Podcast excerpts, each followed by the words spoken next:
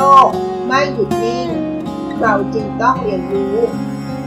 เรามาเรียนรู้ด้วยกันนะคะ ขอต้อนรับสู่เกอร์วันพอดแคสต์ค่ะ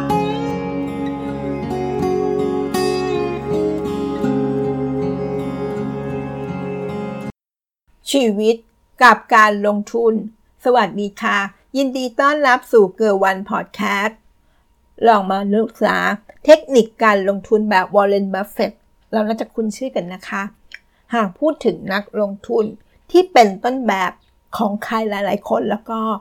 หนึ่งในนั้นก็คือชื่อของวอร์เรนบัฟเฟตต์ค่ะ ท่านเป็นบรมาจารย์ด้านการลงทุนหุ้นเน้นคุณค่า หรือเรียกว่า VI ค่ะ อย่างไม่ต้องสงสัยเลยนะคะ ความสำเร็จของวอร์เรนบัฟเฟตต์นอกเหนือจากความมั่งคั่งที่เขาทำได้จากการลงทุนแล้ว ยังมีหนังสือและบทความจำนวนมาก ที่ออกมาเขียนเกี่ยวกับเคล็ดลับในการลงทุนของเขานะคะวอร์เรนบัฟเฟตต์มักชอบพูดว่า the first rule of investment don't lose money and the second rule is don't forget the first rule นั่นก็คือ อย่าได้เสียเงินจากการลงทุน ซึ่งเขาหมายถึง ให้ระวัง ความเสี่ยงจากการลงทุนที่ทำให้เราสูญเสีย หรือขาดทุนจากการลงทุนค่ะ เพราะถ้าหากเราลงทุนผิดพลาด แล้วเกิดขาดทุนไปสัก 10%ขึ้นมาแล้วก็ การที่ทำให้เราได้เงินต้นกลับมาเท่าเดิม หรือมีกำไร เท่ากับว่าเราต้องลงทุนให้ได้ผลตอบแทนที่ทวีคูณขึ้นไปอีกนะคะซึ่งจะเป็นความยากก็จะเพิ่มขึ้นด้วยเช่นกันค่ะ ดังนั้นเพื่อเป็นการปิดความเสี่ยงดังกล่าวบอลเลนมัฟเฟตมันจะแนะนำให้คนส่วนใหญ่คำนึงถึงหลักเกณฑ์ของการลงทุนของเบนจามินแกแฮมค่ะ เกี่ยวกับการมี margin of safety ก็คือการซื้อหุ้นแบบมีส่วนเผื่อเพื่อความปลอดภัยค่ะ มาดูตัวอย่างให้เห็นภาพชัดขึ้นนะคะ เช่น ถ้าเราคิดว่าหุ้นที่เราสนใจมีมูลค่า 100 บาท เราก็อาจจะต้องรอซื้อเมื่อราคาหุ้นดังกล่าว ลงมาอยู่ที่ประมาณสักราคา 80 หรือ 70 บาทค่ะ เพื่อให้มีส่วนต่างของราคา แบบนี้เพื่อความปลอดภัยของเราค่ะ ซึ่งหากเราพิจารณาเคล็ดลับการลงทุนของบริษัทบัฟเฟตเบื้องต้นให้ดี จะพบว่าเขามีกฎเกณฑ์และหลักการลงทุนที่เรียบง่าย แต่การทำให้เกิดผลสำเร็จได้ ก็ไม่ใช่เรื่องง่ายๆ หากเราขาดสารคุณสมบัติต่อไปนี้นะคะ เรามาดูนะคะว่า ถ้าเราขาดสารคุณสมบัตินี้ มันก็คงจะไม่ใช่เรื่องง่าย ๆค่ะ ข้อแรกความอดทนค่ะ เราต้องมีความอดทน Morningstar เขาระบุว่าคุณสมบัติที่สำคัญของวอร์เรนบัฟเฟตต์คือการมีวินัยและความอดทนในการลงทุนสูง สะท้อนจากการที่วอร์เรนบัฟเฟตต์มักย้ำเสมอว่า การลงทุนต้องมีความมั่นคงทางอารมณ์ ไม่ผันผวนตามราคาตลาด การตัดสินใจลงทุนตามเหตุผล และข้อเท็จจริงนั้น เป็นสิ่งที่ถูกต้องเสมอนะคะ แม้ว่าจะมีนักลงทุนคนอื่นๆ คิดต่างกับเราก็ตาม ความอดทนในข้อนี้ อาจสะท้อนจากสภาวะที่ไม่สามารถหาบริษัทให้ไหน ให้เราลงทุนได้ด้วยนะคะ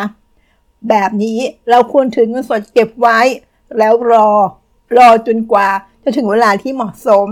จึงค่อยเข้าไปลงทุน การทำเช่นนี้จะทำให้ความสำเร็จในการลงทุนของเรา สูงกว่านักลงทุนที่มีความมั่นคงทางอารมณ์ พร้อมจะผันแปรไปตามภาวะตลาดและปัจจัยอื่นๆค่ะ ข้อที่ 2 นะคะ ต้องลงทุนหุ้นอย่างฉลาด นอกจากความอดทนแล้ว มอนิสตาทั้งหมอีกว่า อีกข้อที่ สัมพันธ์กันก็คือ การลงทุนตามข้อเท็จจริง โดยไม่หวั่นไหวไปกับแรงกระตุ้นจากภายนอก เพราะในตลาดหุ้นมักมีข้อมูลข่าวสารจำนวนมาก ซึ่งถ้าเราหวั่นไหวไปตามความผันผวนที่เกิดขึ้น จากข้อมูลข่าวสารที่เกิดขึ้นทุกวัน ก็อาจทำให้เราตัดสินใจลงทุนที่ผิดพลาดในช่วงเวลาสั้นๆ ได้ค่ะวอร์เรนบัฟเฟตต์จึงมักบอกว่า ในภาวะตลาดที่ผันผวนตลอดเวลา เราไม่จำเป็นต้องลงทุนเพื่อหวังทำกำไรจากการลงทุน แต่แนะนำให้อยู่เฉยๆ และดูตลาดไปเรื่อยๆ อย่างดีกว่าค่ะ และเมื่อค้นพบโอกาส เช่น ราคาหุ้นอยู่ต่ำกว่ามูลค่าที่แท้จริง และเรามีความเข้าใจในหุ้นนั้นๆ ดีพอแล้ว จึงค่อยลงทุนค่ะ และข้อที่ 3 นะคะ ต้องลงทุนในสิ่งที่ตนเองถนัดค่ะ Morningstar เขาระบุว่าวอร์เรนบัฟเฟตต์มักจะศึกษาข้อมูลจากการลงทุน จากการอ่านเป็นหลัก โดยแหล่งข้อมูลสำคัญที่เราควรเข้าไปศึกษา เพื่อเพิ่มความเข้าใจเกี่ยวกับบริษัทที่เราสนใจ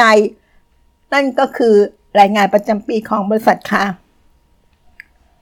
นอกจากนี้แล้วนะคะ เรายังสามารถศึกษาเพิ่มเติมได้จากการฟังคำสัมภาษณ์ของผู้บริหาร ดูผลประกอบการในอดีต หรือศึกษาข้อมูลที่เกี่ยวข้องกับอุตสาหกรรมนั้นๆค่ะ ซึ่งถ้าหากเราทำทั้งหมด ครบทุกกระบวนการที่กล่าวมา นั่นเท่ากับว่า เรามีความรู้ มีความเข้าใจเกี่ยวกับบริษัทที่เรากำลังจะเข้าไปลงทุน รวมทั้งอุตสาหกรรมที่บริษัทนั้นๆดำเนินงานอยู่ด้วยนะคะ ก็จะยิ่งปิดความเสี่ยงในการลงทุนของเราได้ ลดลงอย่างมีนัยยะสำคัญเลยทีเดียวค่ะนั่นก็คือเรื่องราวที่ฝากกันในวันนี้นะคะ เทคนิคการลงทุนของวอร์เรนบัฟเฟตต์สนใจลอกเลียนได้นะคะ ขอบคุณที่รับฟังเกอร์วันพอดแคสต์และพบ episode ถัดไป สวัสดีค่ะ